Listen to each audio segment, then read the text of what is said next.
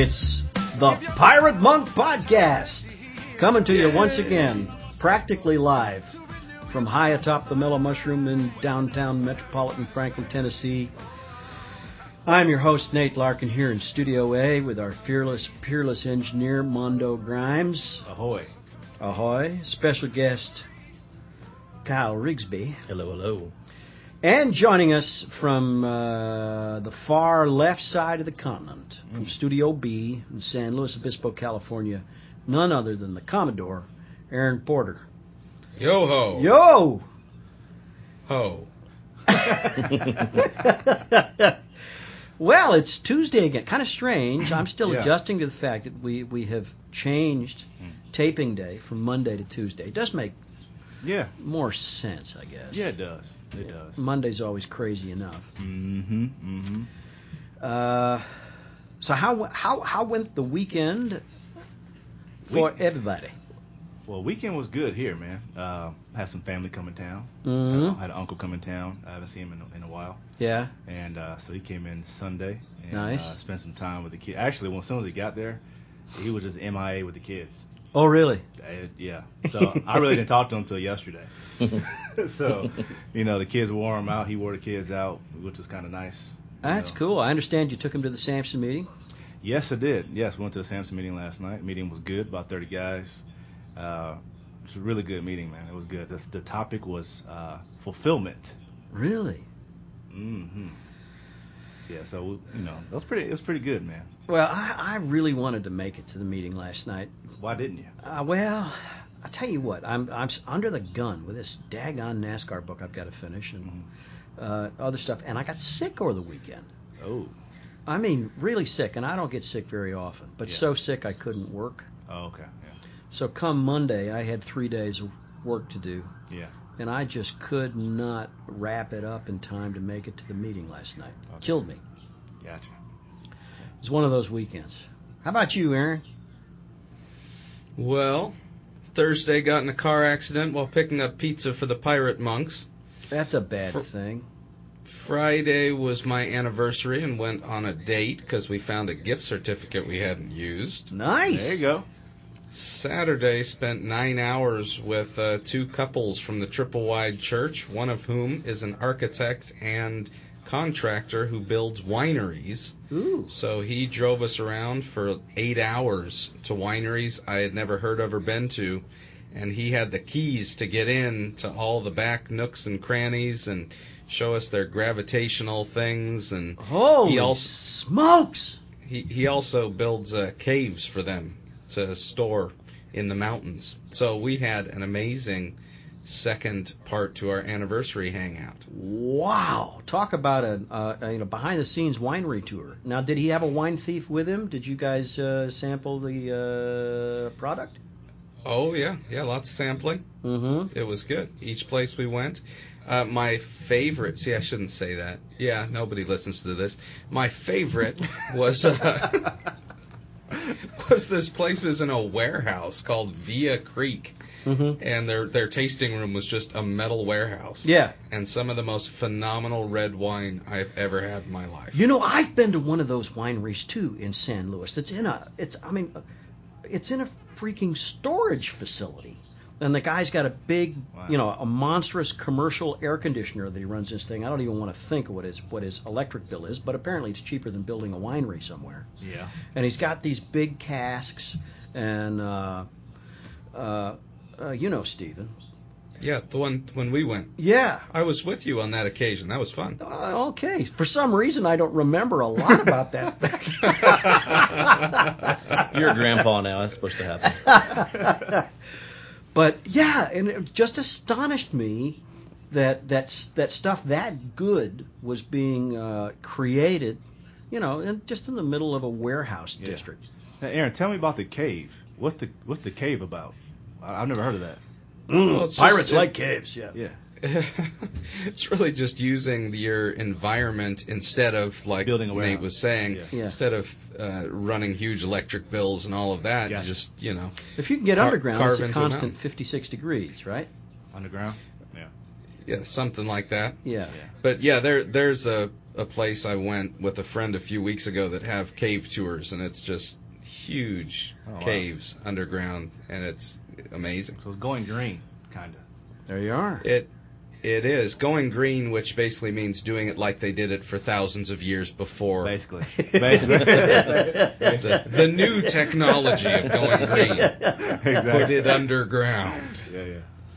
So that was that was my weekend, which I guess was you know my car still drives, and uh, yesterday I beat uh, one of the doors with a hammer until I could get in and out of the driver's side easier. So that seems to be great. Everything's good. Uh, do you do you want to give us an accident reconstruction? I assume it could not possibly have been your fault. No, I don't really want to talk about that. Right oh my. Well, uh, I'm so glad we've got Kyle Rigsby with us. Uh, Mondo, I don't know that you've met Kyle before. but Aaron No, has. Aaron and. Kyle go go way back. A few years, yeah. Yeah, yeah. And uh, Kyle is uh, well. We'll get to him in a minute. What a, what an interesting guy, and he's agreed to help us address a topic that I think needs addressing. Mm. We, we've kicked it around as a subject, and we really haven't opened it up yet on the podcast. So stick around. You're going to want to hear this. We'll be back on the Pirate Monk podcast. Oh, a pirate's life is a wonderful life, a roving over the sea.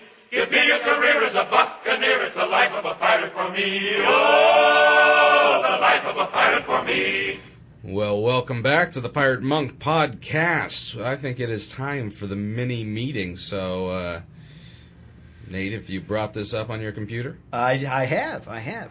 I, I've got the standard suggested meeting format right before me here. Mm. Downloaded Yes. from SamsonSociety.org for free. well, kick us off. Okay, here it is. Uh, welcome to this mini meeting of the Samson Society. We are a company of Christian men. We're also natural loners who have recognized the dangers of isolation and are determined to escape them. Natural wanderers who are finding spiritual peace and prosperity at home. Natural liars who are now finding freedom in the truth. Natural judges who are learning how to judge ourselves aright. And natural strongmen who are experiencing God's strength as we admit our weaknesses. As Christians, we meet at other times for worship, for teaching, or for corporate prayer. Today, however, we meet to talk. Our purpose is to assist one another in our common journey. We do so by sharing honestly out of our own personal experience the challenges and encouragements of daily Christian living in a fallen world. Uh, we've now reached the sharing portion of our meeting. In sharing, we speak honestly out of our own experience. We tell the truth about ourselves, knowing that our brothers will listen to us in love and will hold whatever we say in strictest, Strictest confidence. Uh, we try to keep our comments brief, taking care to leave plenty of time for others. We address our statements to the group as a whole rather than directing them toward any one person. As a rule, we refrain from giving advice to others or instructing them during the meeting, believing that such conversations are best reserved for private moments between friends. The suggested topic today is hmm, memory. Memory. Mm. Uh, but we are not uh, confined to that subject. You may speak about any topic that is currently commanding your attention. The floor is open.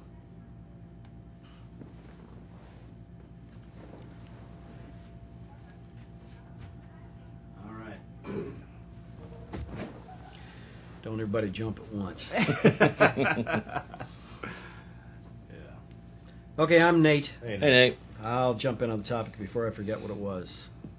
Uh, Memory. memory, yeah. There you go. yeah, I, you know, I'm, I'm, I'm suffering. It's, it's part of aging, and I hate to admit it, but I'm getting older at an accelerating rate. And part of the aging process is a decline in memory. And I used to have a great short-term memory, just phenomenal. It's how I really got through school. Uh, you know, that last minute uh, cruise through the notes, you know, memorize all the important dates and names, spit them out flawlessly, and they were gone within 48 hours, but I knew them for that brief period of time. And I also was pretty good with names and faces, which was important during my acting out years as an addict. Um, uh, people really felt you knew them and cared about them if you remembered their name and a little bit of the details from the last conversation. I really didn't get involved very much in uh, the lives of very many people, but I had some hooks, um, some some things that I could reference when I ran into them, and it was part of that that you know that arm slapping, uh, you know, friendly uh, persona that I developed. And, you know, that gave me a thousand friends who didn't know me. Um, but at the same time, you know, part of addiction, a big part of addiction, is uh, a very active forgetter. And I've got to tell you, I have, even in those years, I could remember things that I wanted to remember, and I was very good at forgetting things that it was inconvenient to remember. Um, I, I somehow I, I, I lost track of the consequences of my behavior. I couldn't remember how, uh, you know, going to a strip club made me feel. N- Not while I was there, but when I left. Um, or any of the other crazy, you know, insane things that I did throughout those years. If I'd have stopped for a minute to think it through, you know, what did this course of action bring me? The last hundred times I did it? You know, why would I have done it again? But I would f- just forget that. So, real good at forgetting the consequences of my behavior. Um, also, because I was not present in my own life, really not present with uh, my wife and kids most of the time, um, a lot of the you know priceless memories that I should have from the years, uh, from the from the from the times that we should have had together as a family, I just don't remember. You know, I rely on photographs, I rely on the memories of others, but the fact is, because I was not fully engaged in my life for so many years, because I, I was, um, you know, to use New Testament terms, walking by the flesh and not by the Spirit, and therefore not present in my own life, living in a disassociated state most of the time. Um, I, I just can't recall entire years of my life. Uh, and that's a sad thing. I wish I had a richer archive of memories of my uh, my life with my wife and my kids. Uh, we're building memories now, and um, and that's a wonderful thing. Um, you know, memory requires a, a, attention, and attention requires presence. And uh, I'm grateful that one of the great gifts of recovery is that um, I am learning to be more present in my life, emotionally, intellectually, as well as physically. Um, you know, it's it's funny. I used to, uh, you know, back in the years of active addiction, I'd be only half listening to anything that Allie was saying. At best, half listening. But I had this kind of short-term recorder running all the time, where I could always spit back to her the last two sentences she had said. so she would go, "You're not listening to me," and I could, and then I could repeat the last two sentences. Um, but you know, recording on a conscious level that she was what she was saying, and actually listening to her are two entirely different things. Hmm. She knew it. Um, I didn't want to face it. So um, anyway, um, it one of my great uh, regrets right now is that um, you know that sharp memory that I used to have is rapidly deserting me. And uh, although it's a bit of a blessing because a lot of guys unload to me this the stories of their acting out. They need somebody to talk to. And for a lot of guys, I do a lot of intake at Samson Society. A lot of guys who come in for the first time, and they because they've heard my story, they feel safe enough to tell me theirs. And uh, I just got to tell you guys, uh, if you tell me your story, the odds that I'm going to remember it a month from now are pretty slim. Um, I'll be there with you while you're telling it to me. Maybe I can remember some of the highlights, but the details, I just don't have the equipment to remember it anymore. And maybe that's a good quality for a confessor. I don't know. Anyway, that's me on memory. Thanks, Nate. Isn't? So I'm I'm Aaron. Hey, Aaron. Hey, Aaron.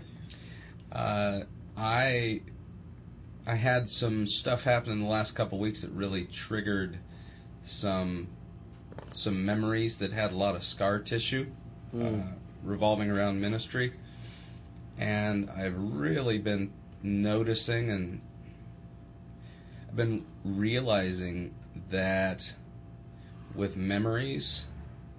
I kind of go back to whatever judgment I had when it happened, and that's where it sticks with the memory. So it's not just the the memory of an event, but how I judged it to be hurtful, and the situation and the people and stuff like that. So I'm really seeing how letting the gospel be a part of a changing narrative and stuff that's already happened is just as important to my heart as letting the gospel shape the story that I'm living in right now. And I don't think I've always thought about that. I just let the memories be what it is. They feel justified in whatever state they're in, whatever state they started in. I don't know if that makes sense. So I'll carry that memory of that hurt or that situation and it just never changes. So no matter how I am, I can face it and and say, well, I'm I'm more mature now in these ways, and I can deal with that. But the memory itself never matures, Mm.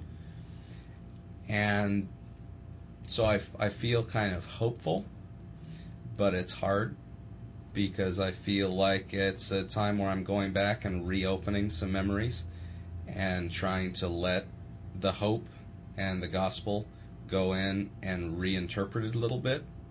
That maybe I wasn't right in how I saw it. Maybe my judgments weren't right. And I've just never considered that. So it's a pretty strange process. But I'm really hoping that it'll start to change things that I'm waiting for present maturity to just deal with better into something that's actually uh, a little more whole and healed. And uh, I think that's a big part of what the gospel's about. So that's all I have to say about memories. Thanks, Aaron. Thanks, Aaron. I'm Kyle. Hey, Kyle. Hey, Kyle. Oh, Nate, it's so weird that you picked that topic. Um, I just spent the entire last weekend in Atlanta um, at a training um, for a new therapy. Well, it's not a new therapeutic technique, but um, it's becoming more and more popular. It's called EMDR, and it's it's based on how memories are stored. Mm. and um, I learned more about memory this weekend and than I have in, in you know the three years of grad school I took. But um, it's amazing how I can look back at you know my story and my life and and see where I had selected memory. Mhm. Um, you know, I wanted to forget certain things. I didn't want to deal with certain things, so I would just act like they didn't happen and try and forget and. Um, so it, it's just it's really interesting you picked this topic today. Um, you know, memory for me and my story is is forgetting about um, really really poor decisions and um, in relationships. Um, you know, going through a divorce, um, making some really horrible decisions after the divorce, and parts of my life that I would love to forget. Um, and and you know what I'm learning as a, as a as a therapist and as as you know someone who's you know now um, been through a training on how to really handle those memories. I'm learning that actually um, putting those memories in, in, in their proper context and storing them in a way that um, is stored healthily and not um, repressed is is huge for me. And um, you know, I've been able to take things that memories from you know 20 Mm. plus years ago Mm. that have basically haunted me my entire adult life. Mm. Um, and I've been able to finally take these things and and appropriately deal with those. And I can't tell you the amount of healing I've had because of that.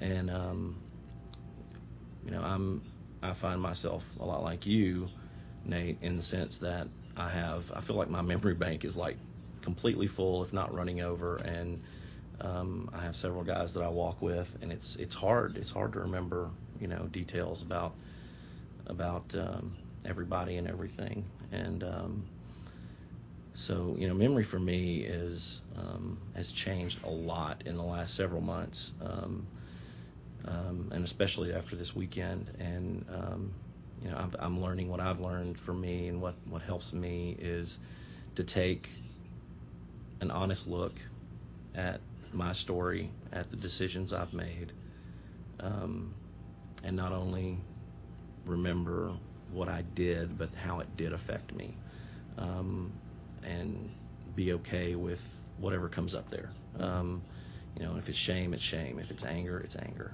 If it's sadness, it's sadness. Um, and to you know do what I can to appropriately put those in context, understand they're in the past, and and do what I need to do to move on from them, and and you know be healthier in the future. And um, I'm just I'm real thankful for um, for the beginning of this journey. And the beginning of this journey for me was Samson, Mhm. and that was five plus years ago. Mm.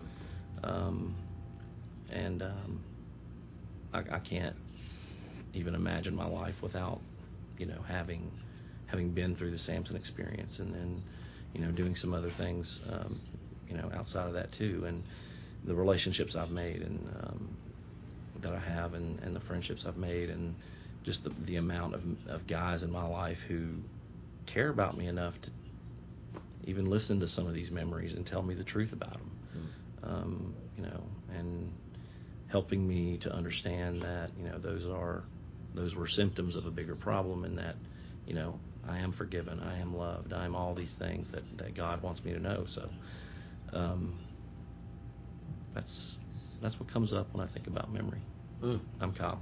Thanks, Kyle. Thanks, Kyle. Armando. Hey, Mondo. Mondo. Armando. I was looking around for somebody else to go. uh, memory has struck me two different ways. Um, on the positive side, I enjoy memories. I, I, I enjoy seeing God at work in people's lives, how memories are connected to to enrich, influence, uh, uh, stimulate growth in people throughout their lives. I, I, I enjoy it uh, Mhm. t- to see the, the path that people are on. Um, you know that that puzzle that's put together over time. I love seeing it assembled, uh, and and people being able to interpret their memories. Mm. Love it, even in my own life. Mm. There's a flip side though, in my own life where um, I enjoy memories so much, and even in my own life, I enjoy the great memories, even those that were challenging uh, and tough, because I see I can directly see how it shaped and molded me.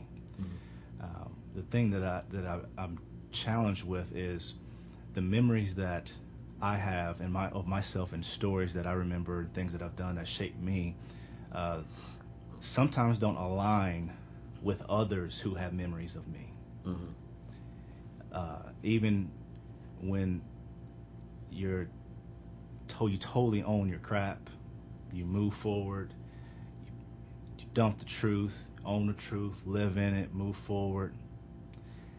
But for some reason, that old memory, other people still hold on to, Mhm. and that's how they shape the future memories that are created. Mhm. I struggle deeply with that um, because you feel you feel cheated, like you're not given a chance for true redemption. Mhm. Uh, you're not given a chance to um, for for those you what you would think would be proud that you owned it, that you're you're you're on a great path now, and then you realize they don't give a damn. Mm-hmm. That's a blow. Mm-hmm. Um, so you know, it, it's again, you know, me enjoying memory so much of my life and others, challenging and otherwise, Mm-hmm. uh, but then having that little side compartment Mm-hmm. of those memories that others have of you, Mm-hmm. even in light of you owning it, Mm-hmm. even in light of you facing it. Still want to stick on that last memory they have of you, and that defines who you are to them for the rest of your natural life. Mm. That's tough, man. Mm. You know, um, it's sad, uh, but at the same time, what it does for me is when I sit with brothers or whomever, it allows me to extend that grace that I that I was not given. Um, so instead of being bitter about it, I really try to I really channel it into extend something that wasn't extended to me. Mm-hmm. Um, you know, okay, yeah, I understand, brother, you did that. Yeah, I understand all those memories. What got you to here? However, what's next? Mm. Versus, I understand how you got here. You suck. You're terrible. Get the hell away from me. Mm-hmm. And that's who you are the rest of your life. Mm-hmm. Mm-hmm. Is that person? Mm-hmm. Mm-hmm. So it's, it's a struggle for me, you Yeah. know. So I, tr- I try to I try to channel it in a positive direction versus bitterness or anything else, Mm. um, but just in a positive direction, and uh, and maybe that, you know, I can be different. Maybe that was an example of how not to be, Mm-hmm. you know. Uh, so I'm on to. Thanks, Mondo. Thanks, Mondo. And we'll be right back on the Pirate Monk podcast. Hurt, hurt by the pavement starting over. Picking up pieces on our road. And burned, burned by the system we are under. Giving up is all we've ever known. Hope is a word left undefined when dreams get pushed aside. We are all wounded soldiers trying to get back on our feet. Don't even know the war is over. Still searching for relief. When are we gonna open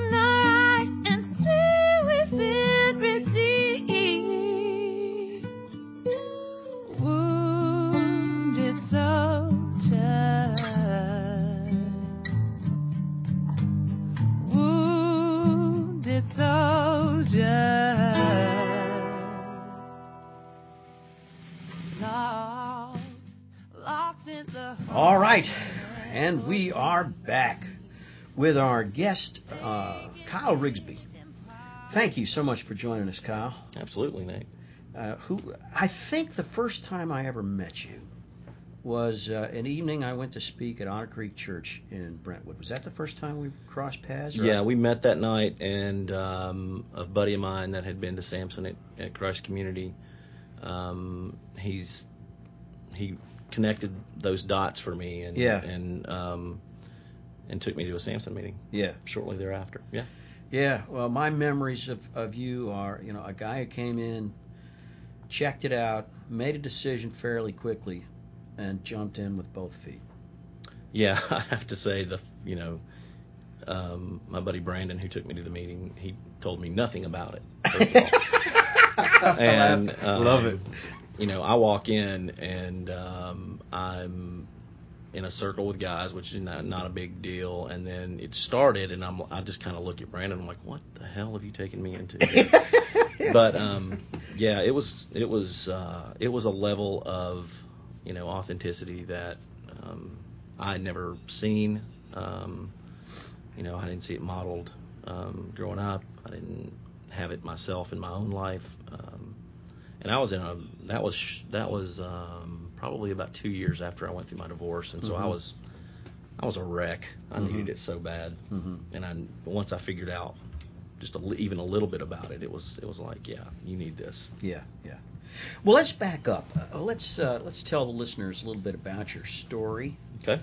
about uh, about growing up, about where you found your identity, and uh, where that took you, and the, the disappointments that you hit along the way. Yeah, um, I'm I'm local. I grew up in Nashville. Um, you know, growing up, I was I was uh, loved loved loved baseball. That's all I did.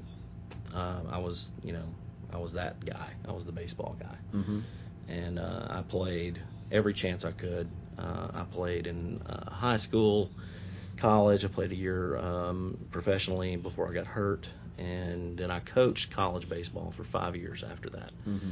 So into, in, into my late twenties, um, I was the baseball guy, and um, you know that was pretty much all I cared about.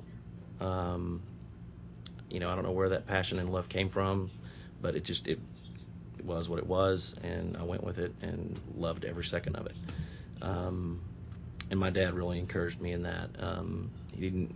He encouraged me. He did not push me, which was really great. Um, you know, I, I can remember, you know, days him coming home from work, and like I'm at the door ready because I've got. He always sat on this big five gallon bucket Mm-hmm.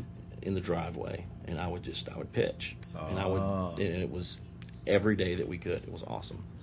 Um, I got great memories of that. Um, but you know, when I when I realized at like 27 that um,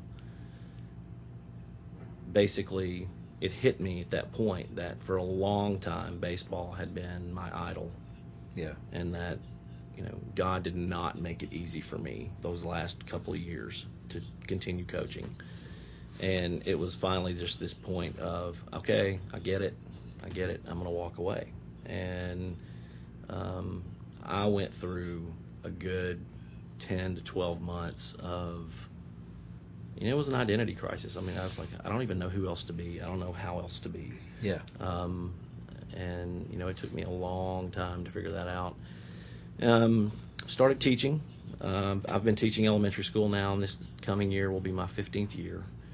Um, I love kids. Um, it's it's been a great experience most of the time.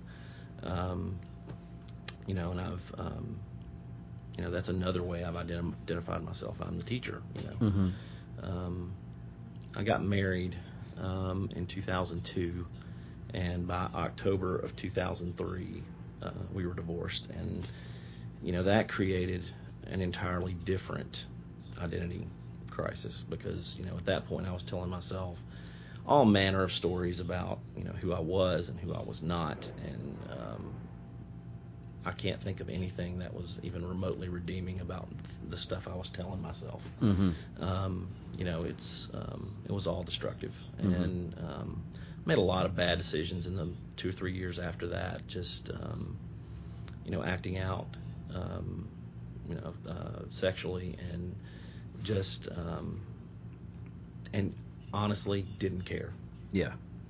I didn't care, and um, I was extremely depressed, um, and that all started to change um, around the time, well, after I started, you know, going to Samson meetings and, and Mhm. finally feeling safe enough to, you know, talk about my story and, you know, confess the things that I had done and, um, and to be accepted and cared about anyway. And that's that was a completely foreign concept to me because, you know, growing up in my house, it was perform or pay the price, and um, you know, to not have to perform Yeah. and get that acceptance anyway for me was absolutely huge. Yeah.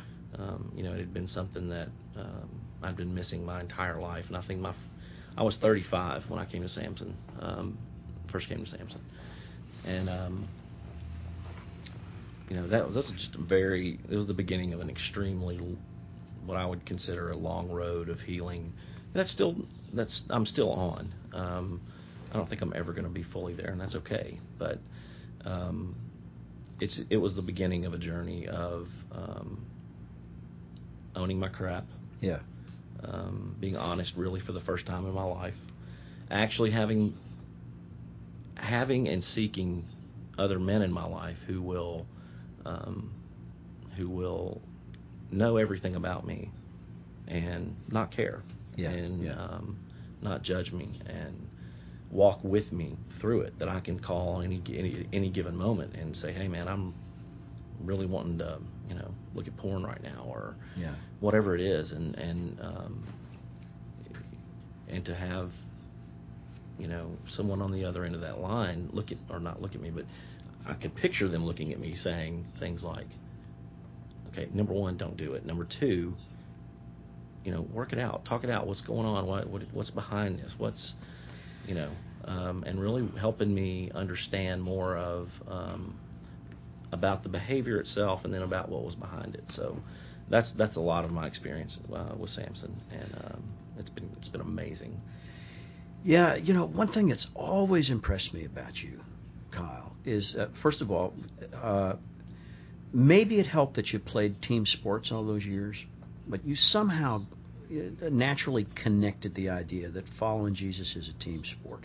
Oh, yeah, Um, and you, you had an ability which not every guy has coming in um, to, to recognize that you needed a team, to be a team player, uh, to listen and contribute. Um, and uh, you formed relationships early in Samson, and you gave as much as you took. Uh, and very, very quickly it became apparent to me that Kyle was, was a wounded healer.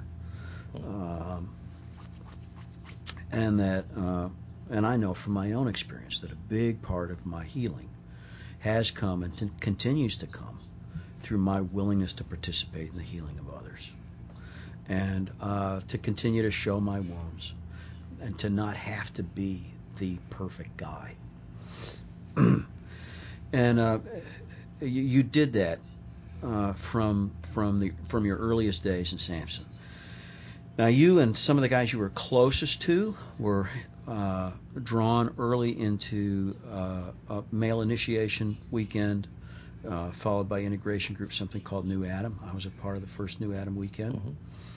Uh, and that really, I'm I'm fascinated by you uh, and and the New Adam work about male initiation because I, I'm wondering how it connects with your what has been your day job for for 15 years now, teaching kids. Because uh, on these intense weekends, and we're not going to disclose very much about the weekends, all I will say about them is that um, you're helping guys face their story. yeah, Uh, and it means a walk back into childhood. most of the time, yeah. Yeah. Um, and I'm wondering, as you watch a guy, uh, yeah, most, yeah, not always, but as you watch a guy face childhood, and we're back here to the subject of memory, hmm uh, and then you go back to school on Monday, and you look at that kid, and you, uh, and you, you ha- I wonder, do you sometimes run the reel ahead and think, Oh yeah, man, if he if he or she doesn't deal with this today, I know where they're going to be at age 30, 35, or 40. Yeah. I know how big this is. Oh, absolutely. And Yeah. you know, watching guys go back to you know early early ages. I've seen um, I've seen men uh, need to do you know work around something that happened when they were six or seven years old Mhm. that they've been carrying for thirty or forty years. Right. And um, and it's it's heartbreaking. It's gut wrenching, and it's it just sucks. I don't know how else to say it, but um, you're right. I do um, and have mostly with the boys that I teach. Um, I don't I don't so much with the girls, but I mean with the boys, I can look at look at certain boys um, and see who's. You can tell all about their parents basically by just looking at them Mhm. and watching them, Mhm. and you can see for the most part, um, how they're being disciplined at home or whether they're not being disciplined at home, um, how much you know love and affection and care they're given. Um, and yeah, I can, I do, I run the tape forward, I fast forward in my head, and I'm like, and there's some kids it's gonna be like you're gonna be a very successful, well-adjusted human being in about 20 years. You're gonna Mhm. be good to go. And then I see this other completely opposite, you know, population of boys who don't have a dad at home, Yeah. um, have absolutely no one in their life to show them and tell them and teach them how to be a man. Mm-hmm. Um, and you know, I mean, I, I don't want to sit here and you know mentally damn them to some sort of um, you know horrific life ahead. But I mean, you you really can. I mean, I really can see. Um, you know where where the road is going, for, at least where it's starting for them, yeah. And it's it's just it's sad, man. Yeah. It is so sad. And that's where things like Samson and New Adam hmm are so crucially important Yeah. because we're able to to pluck those guys off that road Yeah. and send them in a new direction. Well, you and I have talked about this um, Yeah. a little bit, and um, you know, for me, the word is refathering, Yeah. Yeah. and that's yeah. what we do with each other in Samson. That's Yeah. what we do in New Adam as well, and and we're basically um, we have that father hunger of um, somebody teach me this. Yeah. I need to be told how to do this. Yeah. Whatever that this is for you. I mean, it could be anything, but um, you know, um, refathering is the way I look at Samson, the way I look at New Adam. Um, some of my male clients in in, um, in the therapeutic setting, I mean, it's that's what they're hungry for, and Yeah. and you know, you're like it or not, for the most part, you're a product of your environment. If you didn't have it, you don't you don't ever. It takes a long time to get it. Yeah. Yeah. Yeah. You know, Well, uh, let's- we- go ahead. Go we- ahead, Aaron. We we promised the topic, and I was wondering if we should make that shift. If that's a good transition. Yeah, we are. We're gonna we're gonna So- we're gonna make the jump here in a second. in fact, we'll do it right after this. We'll be back in just a moment on the Pirate Monk podcast. Take these tears, this throbbing pain, these grinding fears, this darkest stain, and make it go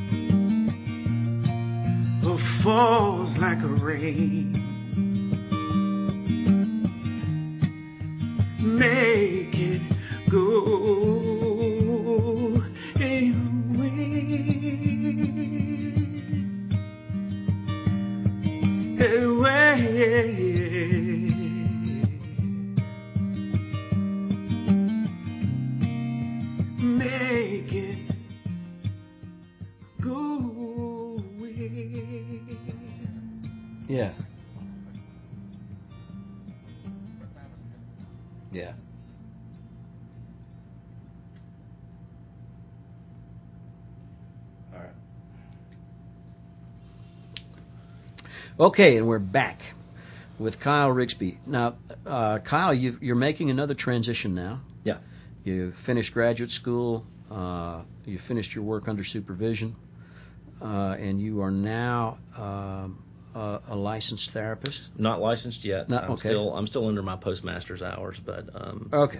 um, yeah, I'm transitioning hopefully one day soon to go from full time teaching to full time counseling. I have a practice in Brentwood. I'm in with a group of um, private practitioners and uh, called the Center for Relational Healing. a lot of great counselors in there. There's five of us um, dealing with well, you, you pretty much cover run the gamut of of what's what people are specializing in. Yeah, yeah, yeah. And so about half your work is with adolescents or with children, Right. and about half your work with adults. Right. All right. Well, here is the topic that uh, I've been dying to get somebody to tackle. And because I know you, and because I know you're a nice guy, and I figured you probably wouldn't turn me down, I asked if I could get you to talk with us today on the subject of rage. Uh, I, you know, as we we do this kind of informal survey of the members, uh, the Samson Society, we ask guys when they join uh, to tell us confidentially, just so that we can create support materials. Rob Rob Brown is responsible for doing this. He did such a great job setting it up. Um, we ask people, tell us a little bit about what you struggle with. Now, um, sexual stuff is at the top of the list, but v- near the top of the list. And I notice this very, very often in Samson meetings. What guys are really battling and what is most destructive in their lives and in their relationships is a problem with rage. um, you know, and, and you know this anger i know rage is not really anger but it feels like anger this thing that gets out of control and they find themselves doing and saying destructive things and uh, and they feel helpless in the face of it. Uh, what can you tell us about about rage about the roots of rage about where it goes about what's helpful in dealing with it? Well, uh, you know, um, the, way, the way I look at it, you know, rage is um, anger coming out sideways, yeah. Um, and it's an intense anger. Um, you know, basically, um, what's what's interesting is that someone who who goes through a fit of rage, whether it you know lasts five minutes, an hour, whatever it is, I mean, they're actually getting a physical response. It's a lot like, um, you know, the the the rush a runner gets Mhm. after they run a pretty good while. yeah It's that runner's high. Uh, it could be the way an alcoholic or a drug addict feels when they get that fix. right right Um, and and it's the same. It's it's a very similar chemical bodily response that they get when they get to that place of rage. yeah Uh, the adrenaline's pumping. Um, for whatever reason, it it feels good to them. mm-hmm. Um, so, you know, in, in a really strange way, it's almost addictive. I mean, it's it can be addictive, and, I- and they're just like Alcoholics Anonymous or SA or NA or whatever it is. There's an RA. There's a Rageaholics Anonymous. And is there really Absolutely, and um, um, there's you know just Google Ra- on the on the on the net, and you'll uh-huh. a lot of great resources there too. By the way, um, but um, Now that's a good piece of information. Yeah. All right. um, but once that you know, the, I liken it to this. It's like you know, if, if an alcoholic is sober, let's say for a month, Mm-hmm. if they even take a sip of anything, Yeah. Right. Right. they're done. I mean, Right, they're, right, they're going right. to go Right. They got back. no brakes. They're off. Right. right. You know, the wheels are coming off. The same thing is is true. I've heard of people with a sexual addiction. You think? Yeah. So not so quite Kyle, sure, How, but how does the person who has uh, accepted that rage as an outlet and they've done it, it's been habitualized. Uh, the hard part is, I mean, with an alcoholic, let's avoid places where alcohol is, and that'll help. But man, with a rageaholic, it's stemming from relationships. So Right. So how how do they start to reprogram or get on a different track in their own head? Well, you know, the first, you know, the first thing I would say to that, Aaron, is um, they first need to recognize, like any other addiction, that they've got a problem. They Mhm. have to actually own, yes, I have a problem with rage. And if you can own that, and you know you do it, and you're right, this this comes out relationally with either spouses, other family members, friends, whatever it is, or at work a lot of times. Um, at know, the post office. yeah, exactly. Um, you know, basically, if you can own that problem and you enlist the people that you're around to um, help you understand that you're in that place, because most people that go to rage don't even really understand that that's where they are. Uh, they don't understand that they're yelling. They don't understand that they're intimidating other people. Um, so if you, when you're not in a rage state, and if you understand that you struggle with that, you know, if if if I were married, I would ha- and and I was the one dealing with rage, I would have to tell my wife that I need your help here. I need you to tell me when I'm doing this or doing this or saying this, and it's almost uh, just it's it's behavior modification. It's it's um, and understanding the triggers. It's understanding you know the actual things that you do Mhm. when you go to that place, and and that's the best way to deal with it outside of therapy um, is is to have um, is to have the people in your life and enlist people to help you understand um, you know what it is that you actually do when you go there. Um, you know, part of this too is you know a real honest self evaluation of um, you know understanding what rage is all about. I mean, there's you know we talked about this just a second ago about self stimulation. You know, you find out that the more you express your anger, the more you fly into a rage, and it's stimulating that chemical response in your body. And um, Mhm. there's a compulsivity part of this too. And um, you know, if you compulsively pursue the feeling of, of power that's associated with rage, um, and which makes you act out your anger. And you basically don't care about what happens after the fact. The consequences really don't don't Don't matter register. to you. You Right. just don't you don't care. Um, you know, um, there's people there are people who are absolutely that can be obsessed with um, going to rage because it gives them either some sort of a hero complex. Like look at me i'm fighting against this. And they may think they're raging against something that's inappropriate and therefore their rage is justified and they think of themselves as a hero. Um, people do that. Um, and you know if, if if i'm walking around and i am just completely consumed and preoccupied with feelings of resentment towards someone Mhm. um, or if I have any kind of fantasies about getting revenge, I'm in trouble. Um, That's that's a big problem. And like with any other addiction, um, and I'm not saying everybody who goes through a fit of rage is an addict, so don't hear that. But um, it, it, it's a lot like an addiction in the sense that denial is huge in people who rage. They just don't think that they do it. Um, you know, I, I would venture even to say that if you videoed them in a fit of rage, they might not think that they're raging. Um, they they find a way to justify their anger, basically. Well, can we can we pause on that for a second? Sure. Because you're saying not everyone that rages is an addict, and uh, so I guess here's the question for the guy that's listening. hmm Um, they might think, okay, I get really angry, but only this at these points. It's not that often. So A is a self-assessment. What what would constitute? No, this is really a problem. And the other is, what if they say, well, I don't uh, rage at my wife or my kids. It's only at this relationship or this situation. So obviously, it's not. Uh, I'm not a rageaholic, or else I would do it everywhere in my life, right?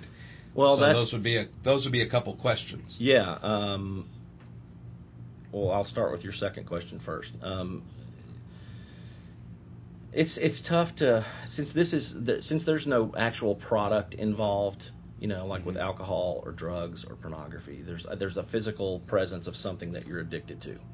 This is more internalized Mhm. and is not seen until it comes out, um, and it's coming out inappropriately. Um, so, you know, um, I get what you're saying about uh, well, if I did it here, I would. If I were an, an addict, I would do it everywhere, and that's not necessarily the case. Um, Okay.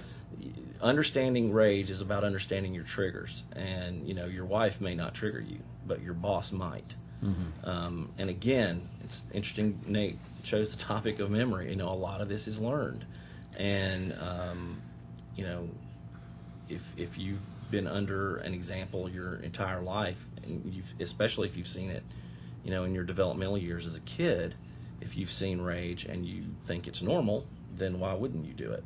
You know, um, that may be how you've learned how to uh, treat women or uh, treat kids or whatever it is. Um, can you repeat your first question? Yeah. So so the answer to that question for the guy that's listening, it doesn't have to be across your whole life to still No. be an issue. Right. The the first question was um, how often because I, I suppose everybody loses their temper from time to time. Right, but just So because you I- lose your temper doesn't mean you're in rage either. Okay, so for uh, I I'm just trying to get some answers for some self-assessment Right. for all of us who are listening. So, what would constitute, yeah, this is a rage problem, it's happening this often in this way, I need to address it a little more seriously in my life? Okay. Um, here, I've I've written down a few things here about um, how to self-evaluate, uh, and we've talked about a couple of these. Um, if you find out, if you can look at yourself honestly and see that the more you express your anger, the more you fly into a rage. That's Mhm, one, mhm, and, and that's the mhm. self-stimulation piece. Mm-hmm. Um, and if you're compulsively pursuing the feelings of power uh, associated with acting out your anger, and you don't care about resulting consequences, that's that's another sign. That's another way to say, okay, I do that. So check that one off. Mm-hmm. Um, you know, loss of control. Um, if you find yourself, you know, not being able to stop the anger you're in, and, and it just perpetuates and keeps going and going and going, and it never really comes down and resolves. That's another one. Uh, we've talked about obsessing over it, about if you're preoccupied with resentment or fantasies of revenge. That's another one. Um, you know, and denial is one. Is another way to, you know, are you really being honest about this? Um, you know, um, you people who uh, who really really struggle with rage even have um, withdrawal effects and cravings for it. It's like they're looking for a fight. They may go a month without going into a rage, Mm-hmm. but they, it could cause them to be depressed. Mm-hmm. It could cause them to, you know, need a fix, so to speak, and they look for things that could piss them off and, and let them go off. Mm-hmm. Um, you know, and if you found yourself, you know, over a period of time where you're pretty, you know, your anxiety level's pretty low and you're finding yourself depressed or you're thinking about, um, you know, some situation that you could create to where you could get some anger out, then that's a problem as well. And, you know, if you're around, I mean, like you said earlier, Aaron, you know, rage is more relational than anything. And, um, you know, if the person you're in relationship with, whether it's a spouse or a boss or a child or whoever, family member, if if they're afraid of your anger, if they're afraid to tell you something um, because they're not sure how you're going to react, that unpredictability Yeah. about, you know, is he just going to be angry or is he going to throw something again? Mm-hmm. Uh, if there's that unpredictability about your anger and how it manifests and how it comes out, then that's another, you know, notch in the belt of being, a, you know, someone who rages. Um, all of those things are Yeah. ways to look, take a look at yourself and Yeah. and see, you know, do I do this? Do I do this? And um, so that's that's a way to take an honest look at yourself and and um, and determine whether or not, you know, that's where you go. You know, it, it really strikes me as you talk about, you know, honest self-assessment, about dealing with resentment, uh, how much of this uh, reparative therapeutic work is just a natural part of the path or the 12 steps or Mhm. these spiritual uh, journeys that we go on. Um, I know there's also very often uh, uh, real help that can be gained by targeted therapy with, with an intuitive therapist Right. um, who can get to the heart of the matter, which often is connected to a memory. Um, my my own, and, and I'm not a trained professional. I don't even play one on television, but kind of my working hypothesis is that usually behind rage is fear of some kind Yeah, it's a fear of abandonment, a fear of being uh, you know, overpowered or uh, controlled. Uh, and it's a way to assert control uh, and and kind of banish the fear for a while. hmm Everything you said is completely dead on. Yeah. Um, so finding another way to deal with that fear, to get at it, to see it for what it is, to reinterpret it, uh, to go back to what Aaron was saying early on during the mini meeting, to examine the judgments that you made Mhm. about that, you know, key experience all those years ago. And maybe even using something like the tool of EMDR hmm to uh, restore the memory in a better place. Yeah, make it more adaptive. That's the whole point of EMDR is to take a memory that, um, whether it's a big T trauma or a little T trauma, Yeah. take that memory and reprocess it Yeah. appropriately. Yeah. So um, the coping skills that you would normally have if you processed it Yeah. in a, in a healthy way would be able to kick in, and you would be able to um, manage Yeah. better. You know, it's easy to demonize the rageaholic, the Mhm. person who does damage physically and emotionally and verbally to other people when they're in a state. Uh, but I, really, because I know so many good rageaholics, I mean, I love these guys, and they're wonderful when they're not raging. Yeah, they can be completely, you know, just because they experience a bout of rage um, doesn't make them less loving. It doesn't make them less, um, doesn't make them necessarily less present in their marriage or fatherhood. It doesn't make them. I mean, they can be a completely, relatively normal human being. Um, What the, what they tend to do if they're not in recovery and treatment is they tend to minimize the effect right. of what they're doing, and they don't see how much damage they're doing. They might be killing the marriage, they might be destroying the kids, they might be uh, subverting their own career, and they just don't see it. Yeah, and there are men who are there are people who rage. I said men, but women do this too. Yeah. Um, they literally, you know, after they have the outburst, hmm you know, some at some time later, whether it's a few minutes later, or hours later, days later, they don't even remember what they did or said. Yeah, it's yeah. like they have got amnesia. Yeah. They yeah. honestly don't could not tell you what happened. Um, I Well, have I have come to believe that most of those people they look larger than life, they look intimidating when they're in a rage state, Mhm. but they really are emotionally fragile, which is why they're raging. Mm. Uh, you know that old saying that hurt people hurt people. hmm I think is is tr- truer of a rageaholic than than of anybody else. And so Well, some, it's sometimes so hard to love the rageaholic, and sometimes it's hard to love yourself if rage is what you're struggling with. Yeah. But God's love Oh, absolutely. extends to every person who struggles with rage. I'm sorry, Aaron. Go ahead. Well, no, I, I think that's huge for the guys that are listening. That this is touching on them. What you just said is huge. And as we're running out of time, I want to make sure that you know we've got some self-assessment tools, and that encouragement that you just said that they are. This doesn't mean they're not normal, loving Right. people. It just means they have this thing in their life. So uh, Kyle, you've already said one step is to bring the people in their life into it, to let them know when they're going there. So that's one thing they can do. Go to the RA website and get some sources if, or resources. If they need to, that there are probably meetings, uh, but that's going to be hard for a lot of guys, I'm sure, to take that step. So those are three things. What are some other things we can throw out for these guys to take a step into dealing with this? Well, there are, um, you know, like we talked about, there are ways that could be um, preventative in nature that um, might keep the person from actually going into rage. Um, first of all, I want to say that, um, you know, rage, no matter how you slice it, is abuse. Mm-hmm. You know, anger is an emotion, rage is an action. So, um, you know, if you're raging against your wife and you punch a door because you're so angry, you have at that point emotionally abused her because now she's likely afraid of you. Mm-hmm. Um, so there are uh, there are a lot of different ways to after you self-evaluate or go to counseling or whatever it is.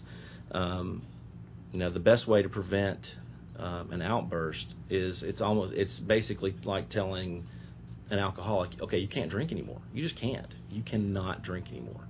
And whatever you've got to do to not take that sip, then don't then do it. Don't don't whatever you do, do not take a sip. And um, there are a lot of things that people can do instead. And one of the first ones is we've talked about a little bit is is just taking responsibility. A lot of times when people go into rage, they want to blame everybody else Mhm. for making them mad. Um, and while some of that may be, you know, um, Justified. justified and true that somebody did something to anger them, rage is never justified. Um, so being able to take responsibility for their rage and, and own it and um, stop blaming other people for making you that way is, is is a big step. And you know another thing to do would be like uh, on a scale of uh, zero to ten, you know when you're starting to get into that into that rage, you know, um, give it a number. How intense is it? Mhm. And if it's a five or above, you got to get the heck out of there. You got to get away from whatever it is that you're getting triggered about. Mhm. Um, this one sounds really um, almost too simple, but um, another thing you can do to prevent an outburst is just stop talking. Mhm. Just don't talk. Mhm. Don't say anything. Um, you know, walking away is something else to do. Uh, it's, you know, it's like almost putting yourself in timeout if you want Yeah, to look at yeah, it as yeah. far as you know in a kid kid terms.